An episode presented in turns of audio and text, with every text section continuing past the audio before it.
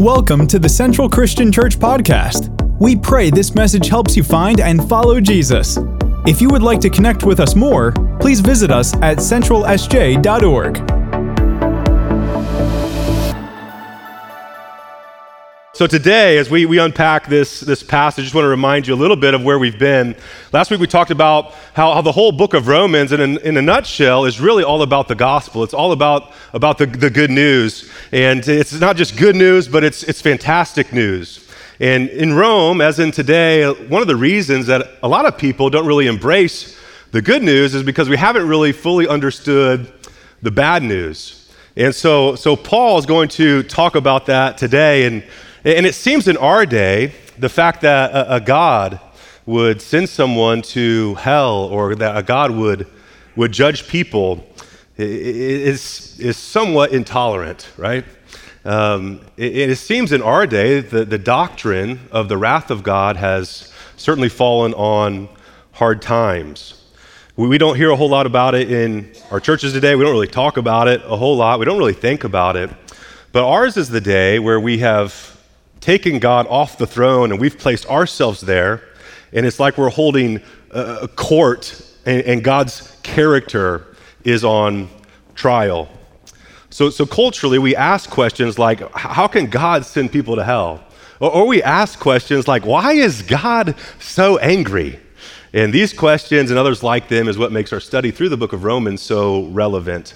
And so Paul has just given us one of the most prolific most profound uh, text in all the Bible. In Romans uh, 1 16 through 17, Paul said this He said, I'm not ashamed of the gospel because it's the power of God uh, for salvation for everyone who believes, uh, first for the Jew and then for the Gentile.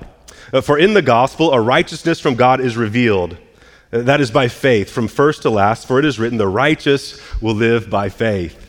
And so, naturally, logically, whenever we hear that statement, we might think that Paul's just going to jump in next to explaining how we can be people who, who live by faith. We can be people who, who, who live that out. But Paul knew that, that in order for the people of Rome to fully appreciate the good news, that they would need to first understand the bad news, the bad news of God's judgment, not only on sin in general, but on all sinners in particular. Uh, so, in this next section, uh, Romans chapter 1, verse 18 through chapter 3 and verse 20, uh, Paul demonstrates the universality of how all of us, everyone in this room, everyone around the globe, is, is guilty of sin and therefore subjects to God's wrath and God's judgment. Uh, the Apostle Paul, at the start of Romans, is explaining uh, this gospel almost like a prosecuting attorney. Like he's, he's kind of starting to build his case here in, in Romans 1 and, and chapter 18 until he gets to this place in Romans chapter 3 where he says, he says, all have sinned, like everyone's guilty and fallen short of God's glory. It's almost like here he's starting to, to roll out like a black velvet mat. Like if you've ever been to like a jeweler, they'll, they'll lay out this dark backdrop and this is kind of what he's doing with God's wrath, saying, hey, hey, everyone is susceptible, everyone is guilty of this. And then in, in chapter three, he's going to present the gospel and it's going to pop with all of its brilliance and beauty and, and splendor. But in order for us to really appreciate the goodness and the brilliance of, of the gospel, he, he first lays out this dark backdrop. So on this holiday weekend, uh, we get the black backdrop. Uh, it's going to require a little bit of, of critical thinking. It's going to require us to, to track along a little bit because it's a little bit of a weighty, a weighty text. And so, so, what Paul is doing in Romans chapter 1 through 3 is he divides humanity into four different sections. The first section is what we're going to talk about today, and that's the unrighteousness of, of the Gentiles. I think we have a slide for that. Uh, yeah, so, so 1 through uh, chapter 1, 18 through 32. Uh, Gentiles, if you're new to church, fairly new to that term, like, what's a Gentile? Well, that's us. It's everyone that is not of Jewish descent. And so, so he's going to talk about how how, how, how we are, are subjects to, to God's wrath. And he really, it, it's, it's really a depiction. You're gonna, we're going to read it, you're going to identify a whole lot of things that resonate with our culture, but it's really a depiction of Western civilization, like Europe and, and North America. Second, he addresses the unrighteousness of the moralist, and we'll talk about this next week. This is the person who says, Yeah, but I'm a good person. Like, I know I've done some things wrong, but I didn't do what they did. And Paul's going to address them. Third, he's going to address the Jewish people and people who say, Yeah, but we're God's chosen people. Like, like wait, wait, wait, wait. Like, we're children of Abraham. How could God judge me? And Paul's going to take them on. And then the fourth section of people that he talks about is the entire human race. He takes on all of humanity. What he does with each group is he first lays out what they know to be true of God. Here, here's what they know to be true of him. And second, he confronts them that even though they know some stuff about God, they don't live up to their knowledge of God. And then third, he, he that not only highlights that they, they haven't lived up to their knowledge of God, but they've actually suppressed the truth of what they know about God. They've contradicted the truth. And as a result, he's going to highlight that all of humanity is, is guilty. Uh, my name's Tim, and I want to be your friend. But this is, this is some weighty, it's weighty stuff. This is where we're going, okay? So after Paul gives this wonderful introduction, says, says hey, I'm not ashamed of the gospel. There's a righteousness uh, that's revealed by faith, like from first to last. It's awesome. It's the best news. He very calmly, very smoothly, the very next verse in verse 18 says, the wrath of God is being revealed from heaven against all godlessness and wickedness of men who suppress the truth by their wickedness. Don't you love how he just like slides it on in there? Like, this is the good news. Let me tell you about God's wrath. Like, it just, he just, he just goes there. And I just want to remind us that God's wrath is just as much of an attribute of God as is his love, as is God's mercy, as is his patience, as is his holiness, his justice, his goodness. The wrath of God is very much a part of who he is. I think it is also important for us to realize that God's wrath when we think of wrath, oftentimes we think of like an emotional outburst. For some of us, we, we can see like a parent figure in a, in a fit of rage, like coming after it. That's not, that's not God's wrath. It's not an emotional outburst. God is slow to anger and God is abounding in love, but it's important for us to understand that God does not wink at sin. Uh, uh, God's wrath is mentioned more than 200 times throughout the Bible. And so this isn't a, a, minor attribute, this is a major theme we see throughout Scripture. And, and love and wrath are, are correlated, they, they actually uh, go together. If, if you love someone, then you'll be willing to display wrath to protect them from that which wants to harm them. Uh, uh for example, uh, a few months ago, we just wrapped up a, a meeting online, a, a board of elders meeting, and it's fairly late at night, and I got a notification on my phone that someone was on our front porch. And it was late at night, like people don't visit typically that time of night. And so I pull up the camera, and it's this dude dressed in all black with an object in his hand and a hood up. And so I thought, okay. And so I went and grabbed a few choice objects from the house, and I go out to meet this gentleman, intending to inflict wrath. Now, I'm a pastor. Like, I haven't intentionally been in a fight or unintentionally been in a fight for years. Like it's not that's not my that's not my MO. But why was I willing to display wrath towards this individual? Because I, I love the people inside. And therefore, whenever you love someone, you're willing to display wrath towards that which wants to destroy them. Whenever it comes to, to sin, God is willing to display wrath towards that which desires to destroy you, to protect that which he loves. Here's a question What's the opposite of wrath? What's the opposite of wrath? Some people would say love. And, I would say the opposite of wrath is not love, but neutrality. The opposite of wrath would be a simple indifference. And we usually just, we just need to know that whenever we read the Bible, we get a very clear picture that whenever it comes to, to sin, God is not neutral. Uh, some people would say, hey, I have a, I have a hard time uh, worshiping a God or loving a God that displays wrath, like a God who would judge, judge people. I don't, I don't really like the attribute of God that, that is judgment or that is wrath.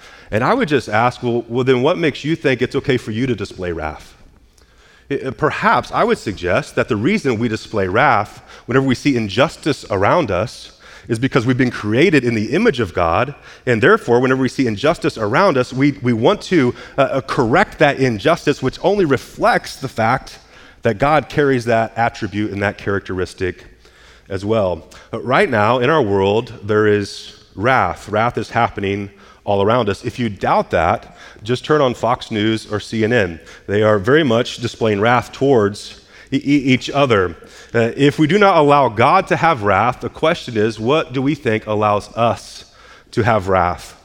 Uh, so, so the Bible says that the wrath of God is being revealed from heaven. In other words, it's a perfect wrath, it's a just wrath. And what's God's wrath against? It's against all, all godliness or godlessness. And so, so, like, there's some things that, some thoughts and some behaviors that God is opposed to, and, and wickedness of men who, check this out, they suppress the truth. That's a key phrase in what we're going to study today. They suppress the truth. And we're going to come back to that in a little bit by their, their wickedness. Uh, verse 19 says this uh, Since what may be known about God is plain to them because God has made it plain to them. For since the creation of wor- the world, God's invisible qualities, in other words, so, so God is spirit, and his, his qualities, his attributes that, that are invisible, are made visible in the creation around us. Uh, just as a painting reveals something about the painter, uh, just as a, an, a, building reveals something about the architect, uh, so our creation, so the world that we live in reveals truth to us about the Creator. He goes on to say, His eternal power and divine nature has been clearly seen, being understood from what has been made, so that men are without excuse. And ours is the day. We live in a world where we feel like if, if I have an excuse, if people have an excuse, then they're morally exempt from whatever comes next. But we just need to know that in, in the midst of our excuses, um, we are all morally responsible. None of us are truly excused from our rebellion, from our unrighteousness, and ungodly character and conduct. So, so how do we know uh, anything about God? How, how, does God reveal himself to humanity? Uh, not just to us in America, but what about people on the other side of the globe? People who don't have the internet, people who don't have, have the Bible? That's a, a question that often comes up. Some people will say, well, we know stuff about God just by speculation. And speculation is really just guesswork. Um, uh, really, uh, uh, theologians and scholars say, say God reveals himself to us by revelation. And revelation finds, finds its expression in two forms. Uh, first, there's special revelation. And special revelation, the primary example of special revelation would be the Bible. Like, like an amazing, it's not the only one, but I would point to the primary one.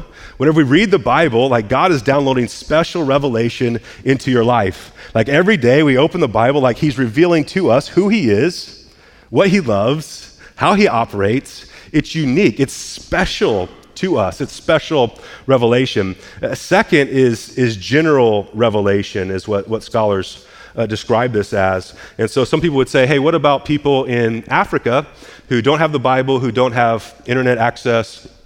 What, what about them? And that's where general revelation comes in. And That's what Paul's pointing to in this text. Paul says, what may be known about God is plain to them because God has made it plain. Uh, you might write this down Psalm 19, verse 1.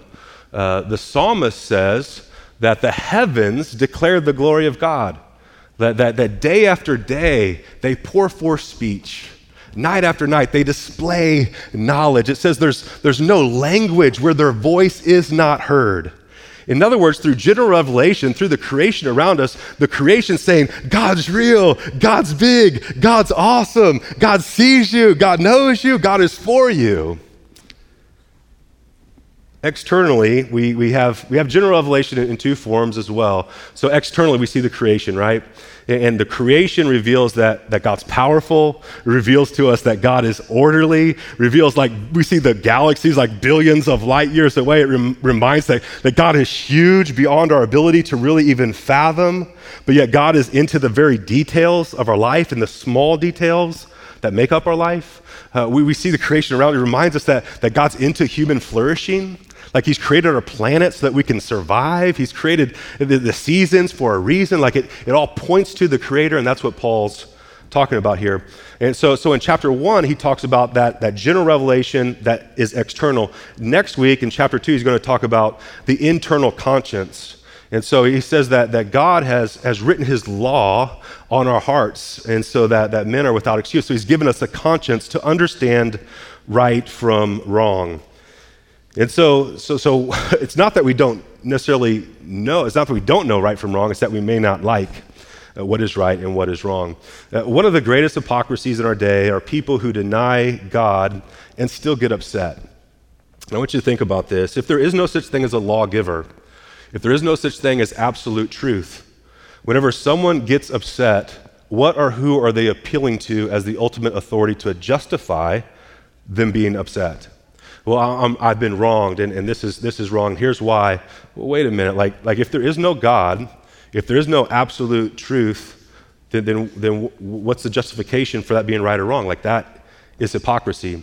The Christian, on the other hand, who, who gets upset is at least consistent with their worldview. And so, Christian worldview is that God has created us, God has given us a conscience, and therefore, whenever we see injustice in the world around us, our conscience lets us know that, and then we appeal to the Creator who has created us. Additionally, Paul's going to talk about truth. And what culture is teaching today is that, that truth is subjective, not objective. And so truth doesn't extend beyond you. However, the Bible says that God is truth, that God reveals truth, and the Bible says that this is where our problem starts. You might remember that phrase that we suppress the truth. And so it's not that we don't know truth, it's not that we don't have a mental understanding of it, but we have this moral issue that causes us to say, I know what the truth says, but I don't like it, therefore I'm going to suppress it. I'm going to press it, press it down. Uh, if you the, the Rome, book of Romans, New Testament was written in Greek. Uh, here's what, what um, a lexicon says for su- suppress: uh, to prevent someone from exercising power is what suppression is. And so, what Paul's saying here is that the issue, the, the whole issue of this whole text, is not that we don't understand truth, it's that we don't want truth to have power over us. Therefore, we take truth, we say, no, you don't have authority here, and we suppress the truth because we don't, don't necessarily like the truth. Here's what I want you to think about Imagine you're walking on the beach on a, a beautiful sunny day. Uh, maybe it's in Carmel, California. It's a beautiful place. And you come up to two dudes who are much bigger than me and much stronger than me, and they're, they're throwing fists, like they're, they're fighting. You walk up to them and you realize that one guy is named Truth and one guy is named Lie. And what we need to know is that truth and lie are always in conflict. Truth and lie are always fighting with each other. And what Paul is saying is that you, as a free will creature, you have a choice to partner with one of them. You can partner with lie and try to suppress truth, or you can partner with truth and try to suppress the lies. And what Paul is saying is that the problem in this whole scenario is that we, in our fallen human nature, it's not that we don't understand truth, it's not that we don't know truth, it's that we choose to partner with lie, and we choose to, we try to drag truth out into the ocean, and we try to drown truth, right?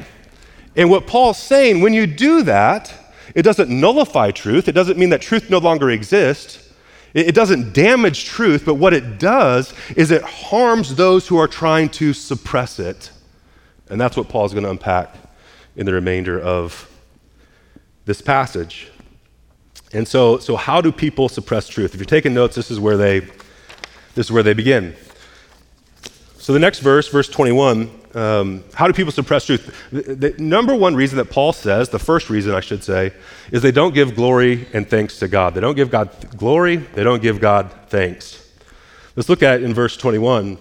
For although they knew God, so it's not that they don't have knowledge of Him, He's clearly revealed that in creation.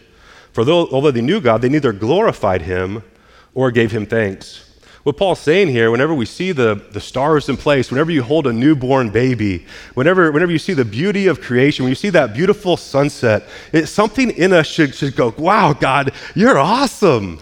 Like you are good and you do good. God, who am I that you're mindful of me? Like, God, thank you. Thank you for another day. Like, God, you're so, so good.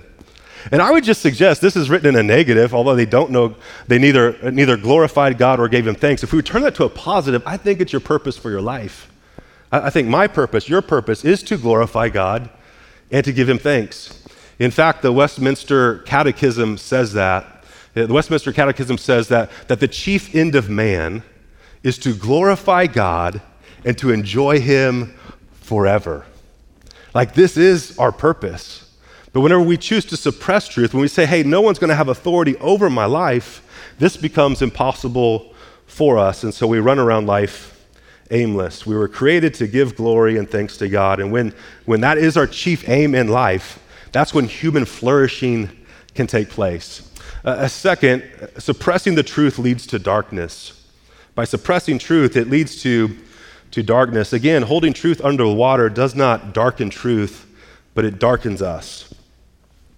People can embrace lies and try to drown truth, But if they do so, they do so to their own detriment. Here's what Paul says again in verse 21 For although they knew God, they neither glorified God or gave him thanks, but their thinking became futile. That word futile means, means worthless. It doesn't mean that they're not intellectual.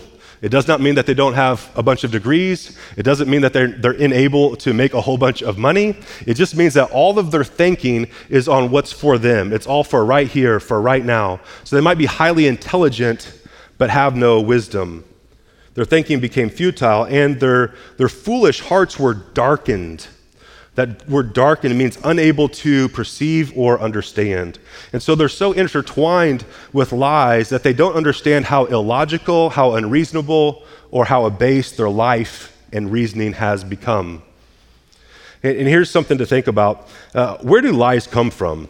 Like if someone were to ask you, hey, I heard this guy lie, where do you think lies come from? Well, I would suggest, uh, based from the Bible, uh, Jesus said this, John 8 44, He, that being Satan or the devil, like the enemy of your soul, this is how he describes him.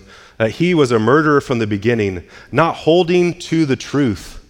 So it's not that Satan doesn't know truth, but it's that Satan's always at war with the truth. Satan's always trying to suppress the truth. Satan's always trying to twist the truth, to manipulate it to harm you and that which is most precious to God, which is, which is you not holding to the truth, for there is no truth in him, like he's incapable of being honest. When he lies, he speaks his native language, for he is a liar and the father of lies. So, whenever we see these two men squaring off on the beach and we choose to partner with the lie, we're really choosing to partner with the adversary of our soul. And when we partner with the adversary of our soul, when we align our life, when we build our life based on a lie, then it's no wonder that it results in a very hellish life. But what's the alternative? Uh, John 14, 6. Jesus said this. Jesus answered, I am the way. Like, if you want some direction, he's got it. He says, I am the, the truth. In other words, Jesus is truth personified and the life. Like, if you want an abundant life, model him, like side with truth. Let him have authority over your life. That's where you'll come alive. No one comes to the Father except through me. So Jesus is like, hey, you, you got to side with truth. You got to partner with me. I'll, I'll, you can have relationship with God. You can flourish in life. Jesus is truth personified, so naturally, the more people imitate him, the brighter, more vibrant their life becomes.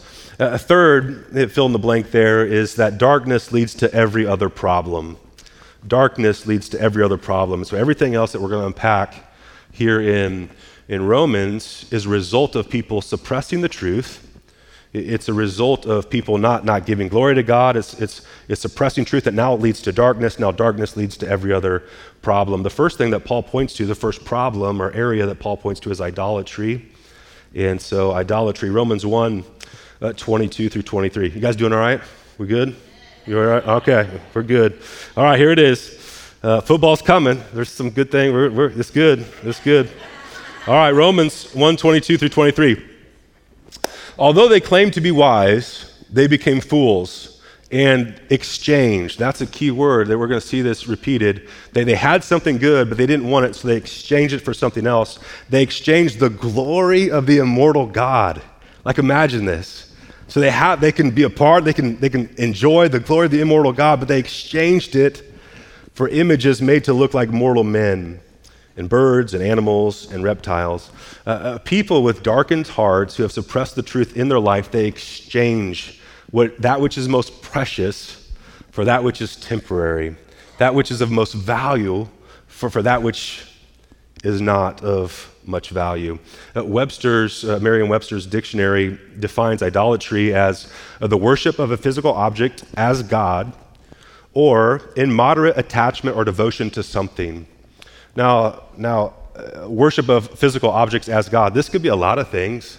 This could certainly be a relationship, uh, certainly could be family, certainly could be a lot of stuff, a house, a car, like where we just love some of these things. And there's nothing wrong with any of that stuff, by the way. Uh, it's just whenever that takes precedence over, over God and priority over God in our life. Uh, second one, immoderate attachment to something. Uh, for a lot of us, this can be our work. Like we're just consumed with it. It's what we think about at night. It wakes us up at night. First thing in our mind in our morning, it's what we grab our phone and pull out first thing in the morning. Do we get, we got to respond to some emails? And, and, and Paul's just saying this is, this is not good. Like this all leads, this is a result of, of darkening of our hearts. This is idolatry. Put simply, idolatry is our dethroning of God for the enthroning of ourselves. Once God is dethroned, now truth is relative to whatever we want truth to be, and the result is in the second area, and that is an, an inversion of life. second area Paul talks about is an, an inversion of life. This is where everything gets turned upside down, to where what was once good is now bad. What was once bad is now good. Once was what's north is now south. It's an inversion of life. Romans 124. Therefore, God gave them over. That's an interesting phrase we see repeated here. God gave them over in sinful desires of their hearts to sexual impurity, to the degrading of their bodies with one another. Three times Paul mentions that God gave them over. God gave them over. God gave them over. What does that what does that mean? I just want to remind you of what Paul started out with in Romans 1:18. He talks about how the wrath of God is being revealed. And he's going to unpack how the wrath of God is presently being revealed. And one of the ways it's presently being revealed is by giving them over. It, it, theologians call it the passive wrath of God. This is passive wrath. Two forms of God's wrath there's active wrath and passive wrath. Passive wrath is what we see here. Active wrath is what we're going to talk about next week in Romans chapter 2. Uh, passive wrath is what occurs until active wrath. And Paul describes passive wrath this way that God gave them over. God gave them over. God gave them over. In other words, God steps out of the way and says, hey, if that's what you want to do, just go do it. Part of God's wrath is letting people do whatever they want. And some people might think, well, hey, uh, God's not angry at me, like he's, I'm, I'm living this way, and like God's not getting involved. God's certainly not like displaying wrath towards me, so I think God must be okay with what I'm doing and how I'm behaving. And I would just suggest if God has not gotten in the way of your self destructing, then perhaps you are experiencing the passive wrath of God. He has taken a passive position in your life which is why Hebrews 12, 5 through 6 says this about God's discipline. He says, And have you forgotten the word of encouragement that addresses you as sons, that addresses you as daughters? My son, do not make light of the Lord's discipline. Do not lose heart when he rebukes you. Why? Because the Lord disciplines those he loves, and he punishes everyone who accepts him as sons. And so, if God has not gotten in the way of our self destructing, then perhaps that's simply God's way of showing passive wrath towards our humanity. You say, well, what's an example of like passive wrath?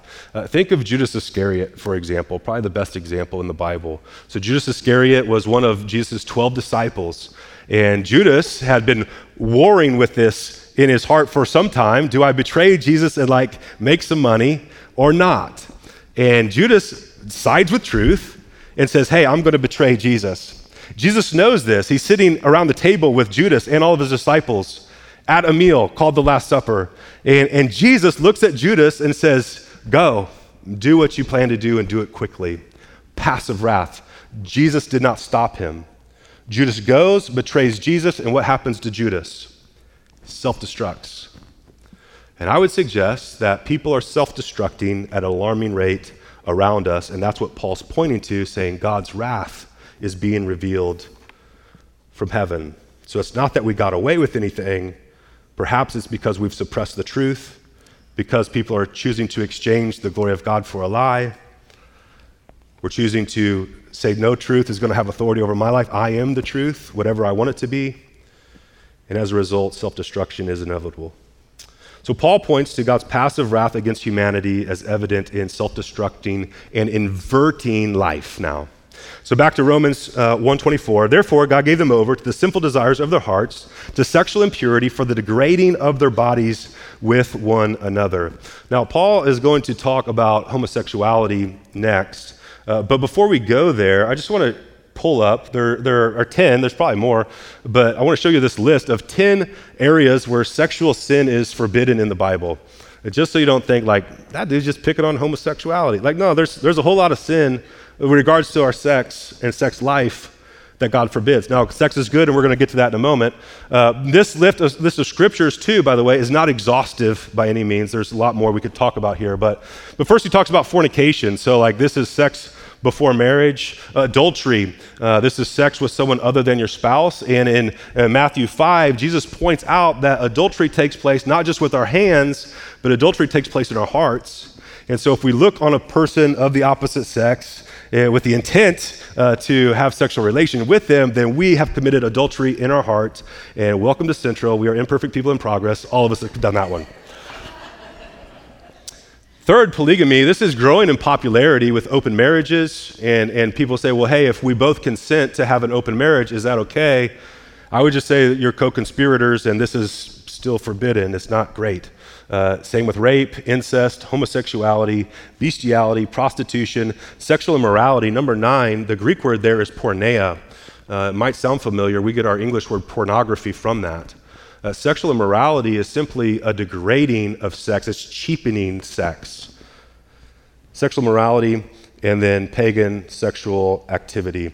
And so all of us are for sure at least guilty of one, uh, some of us guilty of more than one of these, and all of which displays how we've inverted, we've, we've suppressed truth in that area of our life and haven't lived up to God's standards. And again, this is the black backdrop that Paul's pointing out.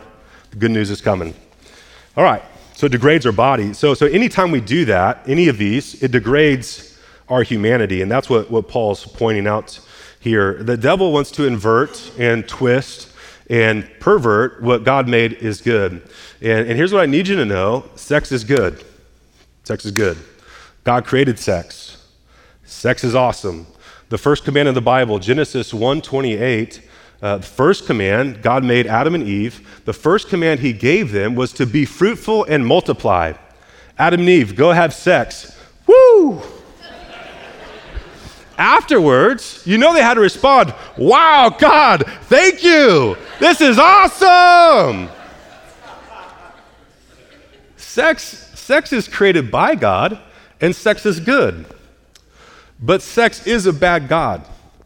And that's Paul's point here. Whenever sex is outside the bounds of husband and wife in a marriage relationship, it does not degrade. Sex in a marriage relationship doesn't degrade sex, it upgrades sex, it upgrades life, upgrades humanity. All the married people said amen. Yeah, okay, yeah, great. But outside of that, that's what Paul's point. It degrades us. It degrades degrades our humanity. So he goes on to say this, just how inverted this has become. Romans 1 24 through 27. Therefore, God gave them over in the sinful desires of their hearts to sexual impurity, to the degrading of their bodies with one another. They exchanged the truth of God for a lie and worshiped and served created things rather than the Creator who is forever praised. Amen. Verse 26. Because of this, God gave them over to shameful lust. Even their women exchanged natural relations for unnatural ones. In the same way, men also abandoned natural relations with women and were inflamed with lust for one another. Men committed indecent acts with other men and received in themselves the due penalty for their perversion. Now, to be sure, this is one of the key texts on homosexuality and the prohibition of homosexuality. Uh, two weeks ago, I did a full message on that, on sexuality, uh, gender, uh, homosexuality. And so, if you want more, there's a whole lot to unpack there. This is a, a very, very big topic in our culture. Uh, you, you, can go back and listen to that podcast, go on our website, listen to that, watch that video, um, and, and, check that out. In the context of what Paul's talking about here in Romans 1 18 through 32, I would suggest that Paul is not just, he's certainly addressing homosexuality, but I don't think he's just addressing homosexuality here. I would suggest that Paul uses homosexuality to display how once humanity's heart has grown dark, life gets inverted. It's upside down, it's illogical. It doesn't it doesn't make sense. We don't live according to God's created design. Homosexuality is an inversion of life that God created by design.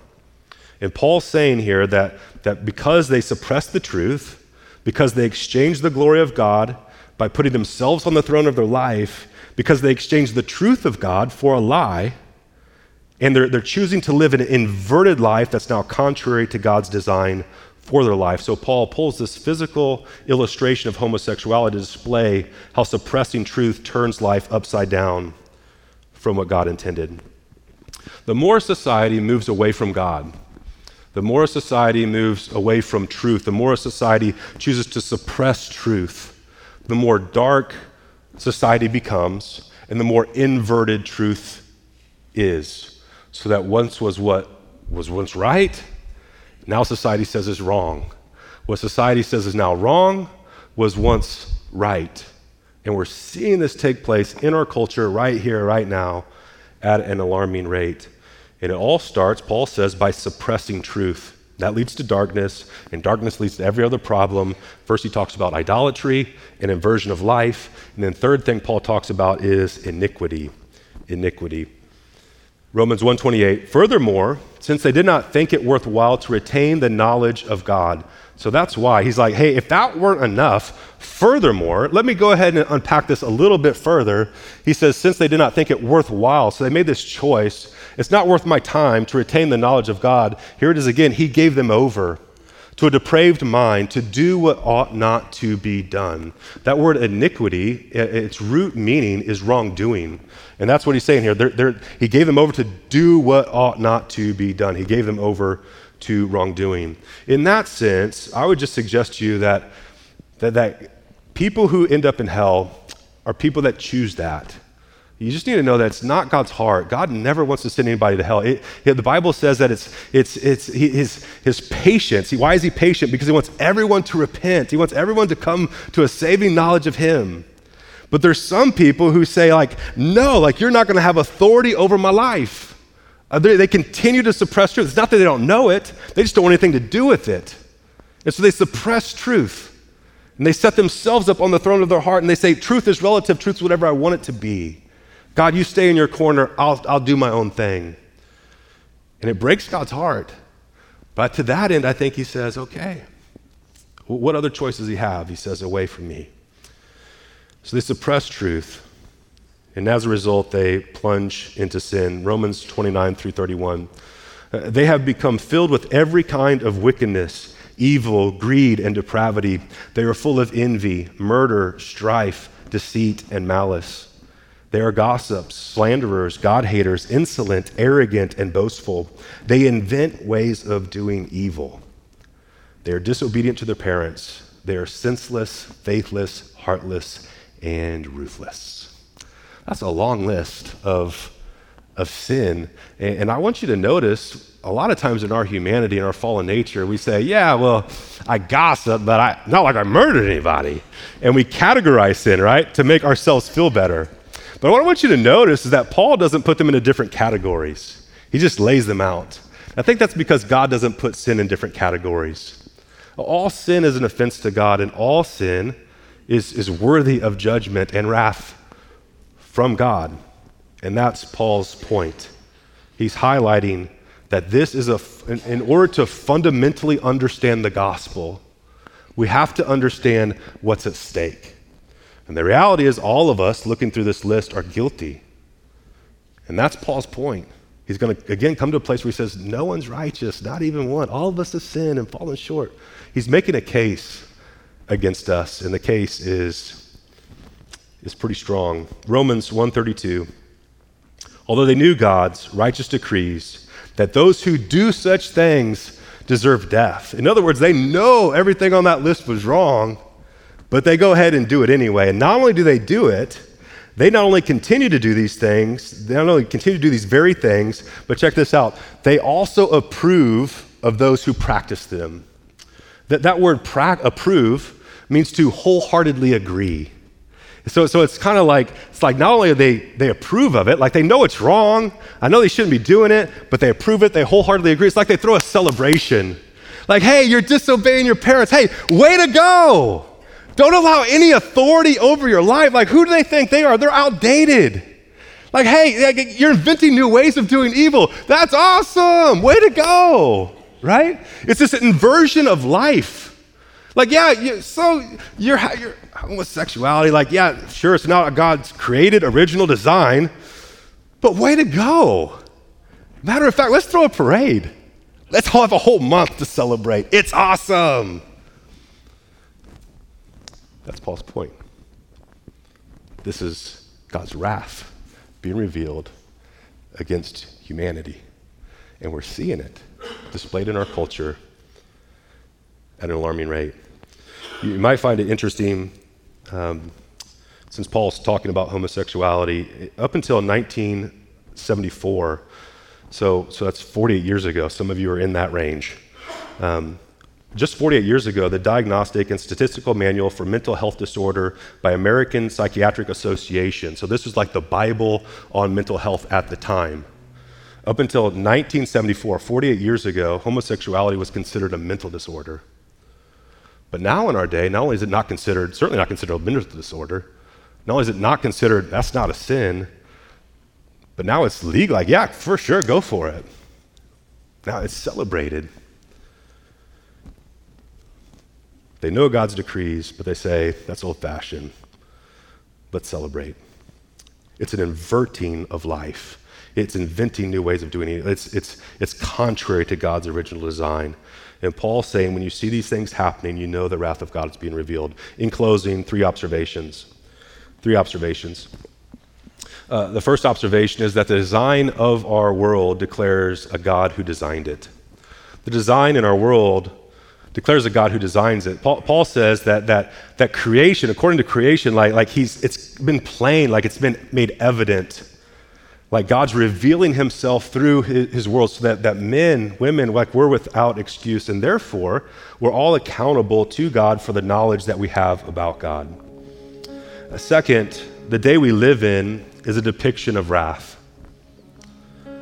Paul says in present tense, the wrath of God is being revealed right here, right now. How is it being revealed? God's saying, okay, if that's what you want, just go for it. And it breaks God's heart. But He says, okay, that's what you want. We're seeing this in our Western civilization at a degree that would be shocking to previous generations. We're literally watching the unraveling of society at an alarming rate, and it's depiction of God's wrath. Third, the decision to serve God determines our eternal destiny. A couple weeks ago, we had a missionary here, and uh, I love what he said. He said, Hey, the gospel, like receiving the good news, comes to you and it costs you nothing. It's a free gift. But making a choice to serve God will cost you everything. And we live in a society today, if you're going to stand for truth, it, the cost is going up exponentially to serve God in that way. I want to close by talking to three groups of people here. Um, just three groups of people. As I was preparing this, I thought, man, you know, some of you, the first group I want to talk to is those of you who've been standing for truth. And, and man, it's so countercultural. It, it, I'm sure you got to feel exhausted. Paul's going to talk about in Romans uh, 12:1 he says, Don't conform any longer to the pattern of this world, but be transformed by the renewing of our mind. That word conform, it's literally this mold. It's, it's like culture's trying to press you into a mold. And if you, if you don't go into the mold, that's when there's problems. Whenever you stand with truth and you say, hey, I'm not gonna, I'm not gonna partner with lie, I'm not gonna suppress truth, I'm gonna stand for truth, that puts you outside the mold, and that's exhausting. And I just thought for you, you'd need to hear, stand your ground. I want to remind you that Hebrews says there's a great cloud of witnesses around us. You can't see them, but they're watching you run the race of life and they're cheering you on. They're saying, Go, stand for truth in your generation. Don't conform to the pattern of this world. It'd be very easy to, it'd be very appealing to. I understand that. I encourage you to stand your ground. The central family's cheering you on. Stand your ground as well. Second group of people I wanted to talk to were those of you who, in some areas of your life, perhaps not all of them, but some areas of your life, you're choosing to suppress truth. You say, I know God's word says that, but I want to do this anyway, and therefore I'm pushing truth down. As your pastor, like just from a pastor's heart, based on what we read in Romans, that's a very slippery space to be in, a very dangerous place to be in. Today is a day when God in His graciousness is coming to you, not passively, but very directly, and asking you to clean up that area of your life so that you don't you never know what's on the other side of obedience there. You never know what freedom might feel like in that area of your life until you have the courage to say i think i need help in that area of my life. And then finally, for those of you here who perhaps you've never committed your life to Jesus, or perhaps you did at one time and your life has just gone a different direction, today would be a day for you to come back, surrender your life once again to Jesus because He is so for you. It's ridiculous. If that's where you're at and today's your day to come back to the Lord or to surrender for the first time, I just want to highlight a couple, couple things that we talked about here in Romans 1 18 through 32. Paul's beginning to make a case for the bad news he, he's going to lead up to Romans 3:10 where he says he says there's, there's, there's no one righteous like not even once like you're not alone in this we're all guilty of this for all have sinned and fallen short of God's glory. Like that's the bad news. And here's the really bad news. The wages of sin the result of our sin is is death. Not just a temporary death when we die physically but an eternal death eternal separation from God and all of his goodness. But here's the good news. The gift of God is eternal life through Jesus Christ our Lord. That can be yours. You can, you can have security, you can have confidence, knowing your past has been erased, your sin's been forgiven. And, and now, because God treated Jesus like your sin deserved on the cross, you can live a life knowing that, that God's going to treat you as only Jesus deserves. That's the beauty of the gospel. That's where you're at. In a few minutes, um, why don't we go ahead now? Go ahead and stand up to our feet. Um, I'm going to invite the prayer team to come on down front. If you're um, going to be praying with people this morning. Um, if you're in any of those camps, uh, maybe the first camp where you feel like, man, I'm beat up and I'm sucking wind, and I could use some, some encouragement, I could use some fresh perspective, I could use some strengthening from the Lord, uh, then in a few minutes, I invite you to come down and pray with these folks. They would love to pray for you in that. Maybe if you're in the second camp, you say, hey, I've been suppressing truth in some areas. I know I need victory. Victory has been eluding me. But listen, the, the, the, Bible says this that, that the prayers of the righteous person are powerful and effective. I believe they can break the stronghold that may be holding you back, and you can experience victory in that life, in that area of your life today. Third, if maybe today you say, hey, you know what, I need to come back to God.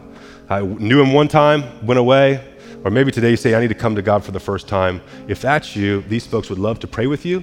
We got a resource that they would love to give you. And so the band's going to come and lead us in one final worship song.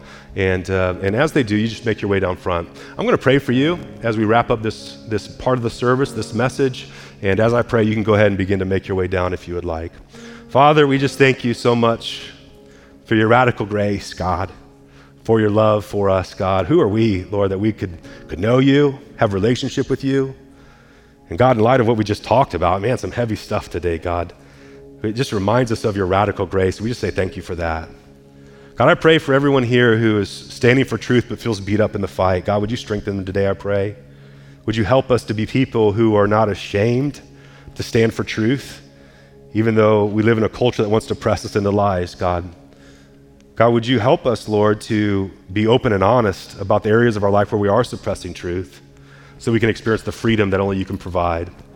And God, for everyone that doesn't know you yet, as their, the leader and the forgiver of their life, God, may today be the day they experience that radical grace for themselves. Lord, I pray you bless your church for the sake of your name, for the building of your kingdom. In Jesus' name, amen.